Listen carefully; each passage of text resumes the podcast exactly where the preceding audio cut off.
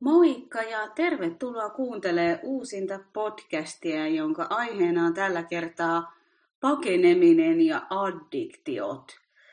Lyhkäisesti, niin addiktiothan on semmoinen sana, jolla ehkä semmoisella pintatasolla helposti viitataan johonkin alkoholiongelmaan tai huumeaddiktioon, ja ne on toki myös tämmöisiä isoja addiktion muotoja, mutta mä pidän tosi yleisenä tänä päivänä sitä, että me on addiktoiduttu myös tämmöisiin niin sanotusti hyviin asioihin tai hyvänä ja ihailtavana pidettyihin asioihin. Se on oikeastaan semmoisen suoritusmentaliteetin yksi huipentuma, että voi olla addiktoitunut orientoitunut vaikka töihin tai menestyksen tavoitteluun, terveelliseen ruokavalioon, kaiken näköisiin asioihin. Ja oikeastaan mistä addiktioissa on kyse, niin se on semmoinen keino välttää jotain pinnan alla olevaa syvää kipua. Addiktioihin liittyy usein tosi paljon häpeetä ja syyllisyyttä. Se on yksi syy, miksi me niitä mielellään kielletään iteltämme ja myös muilta. Tietysti me kielletään niitä myös sen takia, että se on jotenkin hurja myöntää, että joku muu hallitsee. Koska silloin, jos ihminen on addiktoitunut, niin se addiktio hallitsee sitä elämää eikä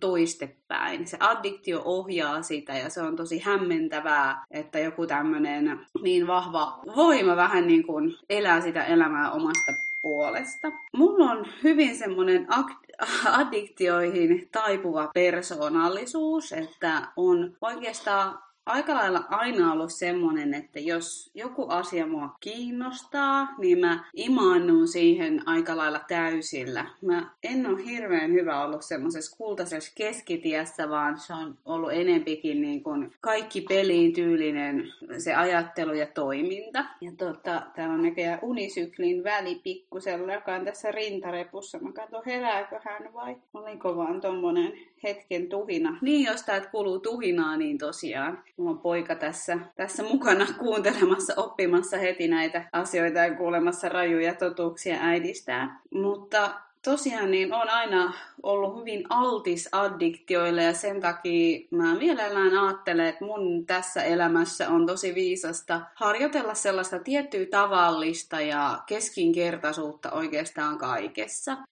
Mä tuun varmaan aina ole semmonen, että jos joku asia mua kiinnostaa, että se kiinnostaa mua paljon, mutta tietyt hälytysmerkit kun lähtee soimaan, niin sit mun pitää olla tarkkana, ettei niistä niin kuin alun perin hyvistä asioista tuu mulle itseään syöviä ja huonoja. Mä oon ollut addiktoitunut muun muassa pelaamiseen ja tupakan polttamiseen. Ne on ehkä ne mun ensimmäiset addiktiot. Ja sen jälkeen sitten seuraava mulla oli syömishäiriö, ruoan kontrollointi, niin jotenkin kehon kontrollointi. Se muuttui sitten vähän enemmän läheisriippuvaiseksi toiminnaksi ja nämä kulki toki aika paljon myös päällekkäin. Sitten oli tämmöinen yoga, henkisyys, addiktio. Mä en osaa sanoa, onko mä ollut työhön addiktoitunut. Varmasti on sen suhteen vetänyt överiksi, mutta ihme kyllä siihen ja rahaa mulla on ollut jossain määrin suht terveehkö suhde, jos nyt näin kehtaa sanoa. Ehkä ei pitäisi sanoa yhtään mitään, mutta sanoipa nyt kuitenkin. Mutta osat näistä addiktioista mullakin on ollut semmosia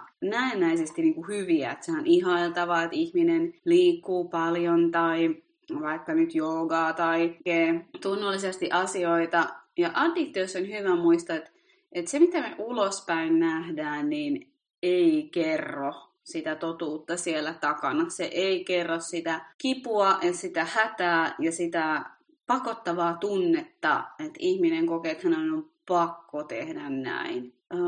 Näihin kaikkiin niin siellä on omat tosi kipeät haavat ja pelot ja joskus ihan traumatkin takana. Eli niin kuin mä alkuun sanoin, niin addiktioita tarvitaan aina johonkin. Ne on opittuja selviytymiskeinoja koittaa pitää joku kipu poissa. Sen vuoksi tuntuu tärkeää sanoa se, että addiktioihin ei kannata lähteä suhtautumaan silleen niin kuin raivokkaasti, että nyt mä vaan aion päästä tästä eroon, koska se usein lisää vaan sitä häpeää ja syyllisyyttä, jotka itse asiassa ruokkii addiktioita. Eli tietysti se on niin viisasta lähteä työstää asiaa, mutta ensimmäinen askel on mun mielestä hyvin rehellinen ja myötätuntoinen tietoisuus ja sen asian niin hyväksyminen, että mä toimin näin, koska mua sattuu ja koska tämä on mun opittu selviytymiskeino. Mä itse annoin sen häpeän ohjata mun elämää aivan liian pitkään ja aina välillä sain semmoisia raivo, raivokkaita pyrskähdyksiä, että nyt hitto vielä mä kun pääsen tästä eroon ja, ja ei se vaan mennyt niin. Ne on niin isoja asioita, niissä on niin monia kerroksia, että mä voisin melkein jopa sanoa, että addiktioista on lähes mahdotonta heittomerkeissä päästä eroon ilman myötätuntoa ja ilman sitä sen niin kuin tosiasian hyväksymistä, että se addiktio on joskus palvellut ja isosti. Esimerkiksi vaikka oman elämän esimerkkiä, niin syömishäiriö toi mulle kontrollin tunnetta elämään sellaisessa elämänvaiheessa, jossa koski, jossa koin tulleeni torjutuksi ja koin, että mä oon ollut iso pettymys mulle tärkeille ihmisille. Koin, että mä oon jotenkin täysin avuton tämän maailman edessä enkä oikein osaa elää. Mutta mulla ei ollut mitään keinoja käsitellä niitä kipeitä tunteita, niin silloin tästä ruuasta tuli näennäisesti jotain, että tätä mä pystyn käsittelemään, tätä mä pystyn kontrolloimaan. Ja addiktiothan vie aikaa se vie valtavasti aikaa. Mulla vaikka pahimmillaan se syömishäiriö, niin sehän täytti mun päivät, mun ajatukset niin, että mä en pystynyt siis edes yhdessä vaiheessa tekemään töitä enkä mitään, koska se oli niin niin hallitseva. Ja silloin kun se vie näin paljon aikaa, niin se pitää jotain toista asiaa poissa. Sitten taas jos mä mietin vaikka mun läheisriippuvuus, addiktiota, jolloin se näkyy silleen ainakin mulla, että, mä keskityn niin paljon jonkun toisen korjaamiseen tai pelastamiseen, että mä en näe itseäni, mä en näe sitä, mitä mussa tapahtuu, mä en näe sitä, mihin mä itsessäni oikeasti jopa voin vaikuttaa.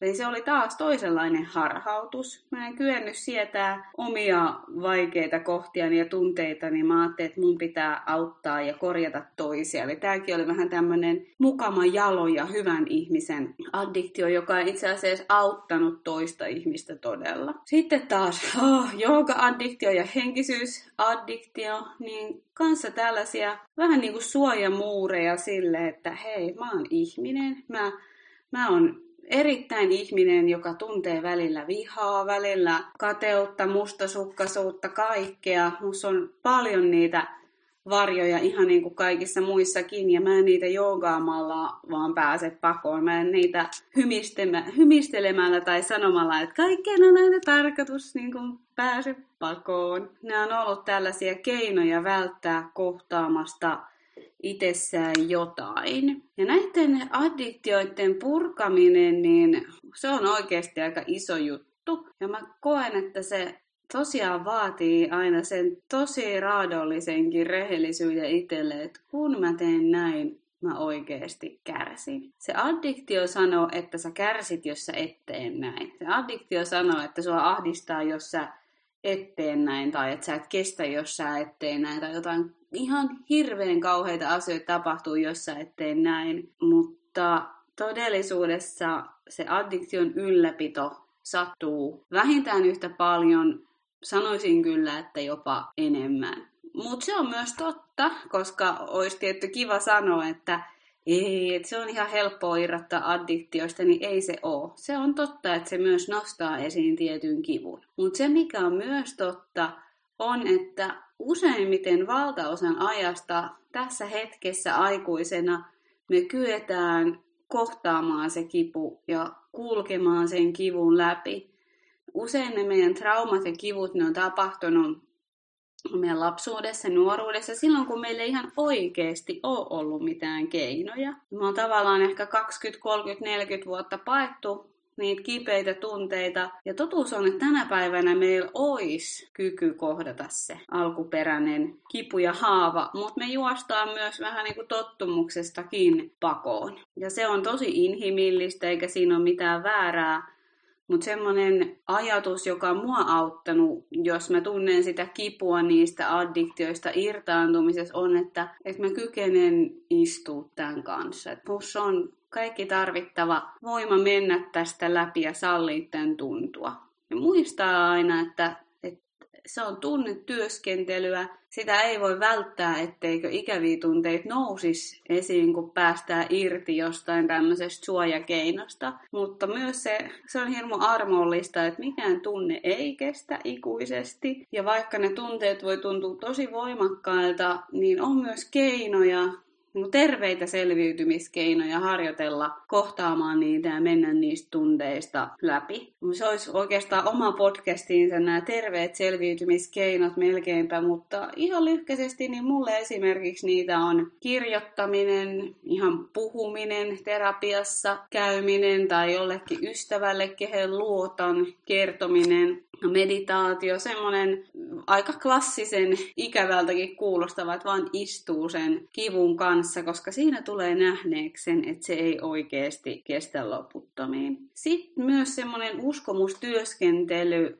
koska niihin addiktioihin usein kätkeytyy just joku uskomus, että jos mä en tee näin, niin sitten tapahtuu tätä.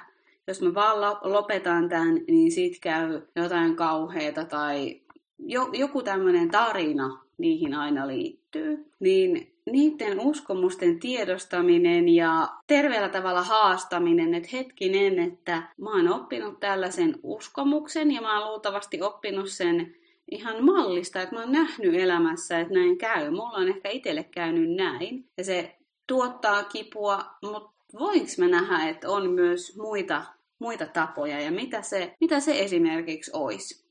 Esimerkiksi mulla aika tämmöinen ajankohtainenkin aihe, kun on tosiaan hiljattain tullut äidiksi ja mulla on äitiyteen liittynyt hirveästi uskomuksia oikeastaan niin parisuhteen kannalta.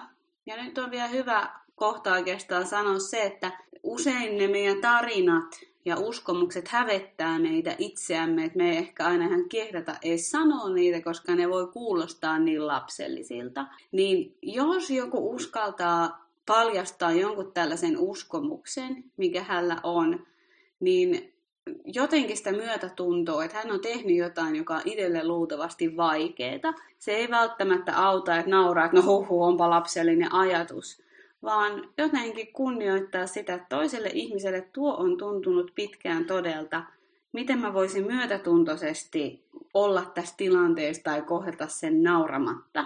Koska jos silloin, kun ihminen vähän niin kuin avaa sellaista sydäntään asialle, joka jo valmiiksi hävettää ja sinne isketään vähän niin kuin puukko, niin se, se ei välttämättä niin tee hyvää.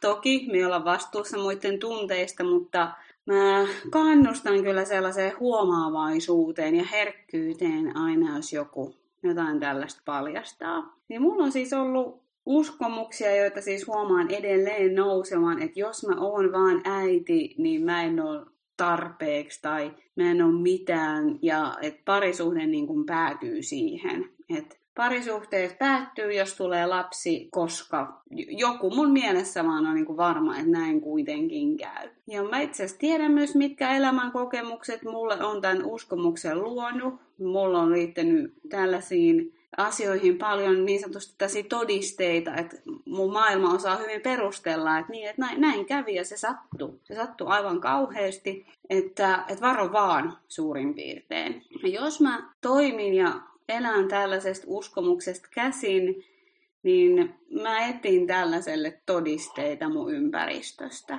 Ja voi olla, että mä koitan, kun se uskomus ja siihen liittyvä tunne on niin kipeä, että mä koitan välttää sitä vaikka suorittamalla – jota onneksi äitinä olen se ihan kauheasti pysty tekemään, koska lapsi tarvitsee niin paljon. Mulle itse asiassa lapsi on ollut tosi hyvä opettaja siitä, että miten mä en oikeastaan kauheasti pääsekään pakenemaan niitä kipeitä juttuja, vaan mun on oikeasti istuttava niiden kanssa, koska ei voi samalla tavalla turruttaa kuin aiemmin. Ja haluan tähän sanoa, että että kaikki me joskus turrutetaan jollain tavalla ja se on ihan ok, että siksi en yritäkään väittää, että, että jotenkin se olisi mahdollista, että ikinä ei enää mitään turruttaisi, vaan mulla on semmoinen vilpitön toive, että, että me voitaisiin jotenkin turvassa turruttaa vähän vähempi. Ottaa sitä jotenkin askelia kohti sitä aitoa sisäistä turvaa rauhassa – ja sitten oikeastaan päästäänkin siihen, että jos huomaa, että itsellä on jotain tällaisia addiktioita, ja niitä haluaa lähteä työstämään, niin tärkeä kysymys on se, että mikä on oikeasti realistinen askel. Ääripäät harvemmin toimii. Nyt vaikka esimerkkinä, että uh, mulla on ollut se jooga-addiktio ja silloin siihen liittyy tiettyjä vähän niin kuin sääntöjä, että kuinka usein ja minkä verran mun pitää tehdä ja mitä kaikkea tähän kuuluu. Niin se olisi ollut liikaa lähteä purkaa sitä niin, että nyt mä oon puoli vuotta tekemättä mitään. Se olisi ollut kerta kaikkiaan liian iso ja pelottavalta tuntuva juttu siinä kohtaa, mutta mä silloin päätin sitoutua siihen, että, että mä teen vaikka nyt X kertaa viikossa ja en, en tee enää tota tai näin, että lähtee keventämään niitä vaatimuksia ja mahdollisimman selkeästi. Ja mä suosittelen tässä oikeasti sitoutumista, että mä sitoudun siihen, että vaikka että mä teen vaan kolme kertaa viikossa, jos se nyt aiemmin ollut vaikka viisi kertaa, eikä niin, että no, mä teen vähän vähempi. Mitä spesifimmin kykenee sitoutumaan, niin sen sen paremmin se mahdollisestikin pysyy. Ja mikään ei tietenkään vaarallista, jos tulee niitä vähän niin kuin relapseja takaisin. Se on ihan inhimillistä sekin, mutta mitä konkreettisempi, selkeämpi, niin sen parempi. Ja mun mielestä hyvän tässä se on se toimintasuunnitelman kautta tavoitteen tunnistaa siitä, että se tuntuu pikkasen epämukavalta, mutta mahdolliselta. Että mä tiedän, että okei, se on mulle vähän epämukavaa, että mä en nyt enää tee noin, mutta tämä on, tää on mulle mahdollista. Ja sitten kun on ne hetket, ettei toteutakaan sitä addiktiota, niin oikeasti rehellisesti tarkkaile, että mitä mä nyt tunnen, mitä tässä nyt tapahtuu.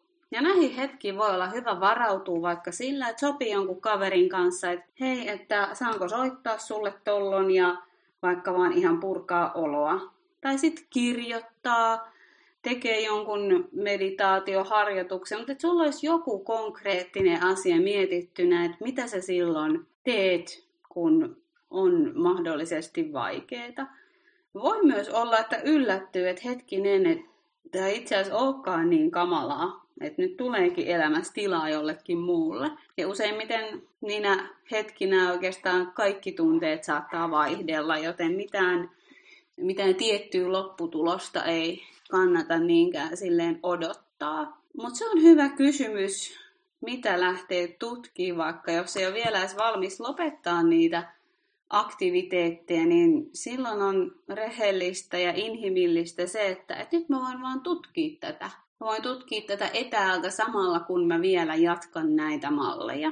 Niin voi kysyä silloin, kun sitä omaa pakokeinoa harrastaa, että jos mä en nyt tekisi tätä, niin mikä tulisi näkyville, mitä mä tuntisin, mitä ajatuksia mulla nousisi. Tuntisinko mä yksinäisyyttä, avuttomuutta, ahdistusta, mikä siellä tulisi esille.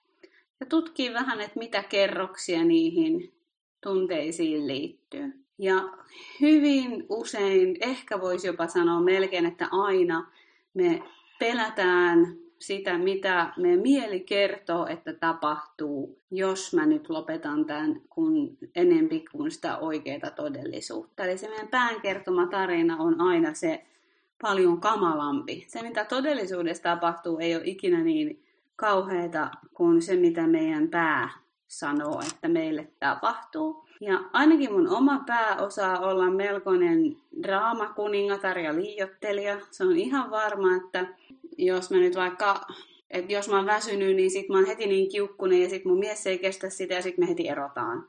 Tämmönen to, aika no, yksinkertainen esimerkki, mutta on tyyli, että okei, että et jos sä oot vähän väsynyt, niin sitten heti eroatte. Että onkohan tämä nyt ihan totta sit kuitenkaan. Et niitä omia ajatuksia kannattaa silleen lempeästi vähän haastatella ja katsoa, että hetkinen, onko se ihan totta? Mutta ei minkään pilkan äänensävyn kautta, vaan just sillä myötätunnolla. Iso, iso, iso aihe ja vaikea aihe. Jos tästä aiheesta haluat kuulla lisää, niin lähetä ihmeessä joku spesifimpi kysymys. Ja muutenkin kysymyksiä voi edelleenkin laittaa eevi at Yes, kiitos.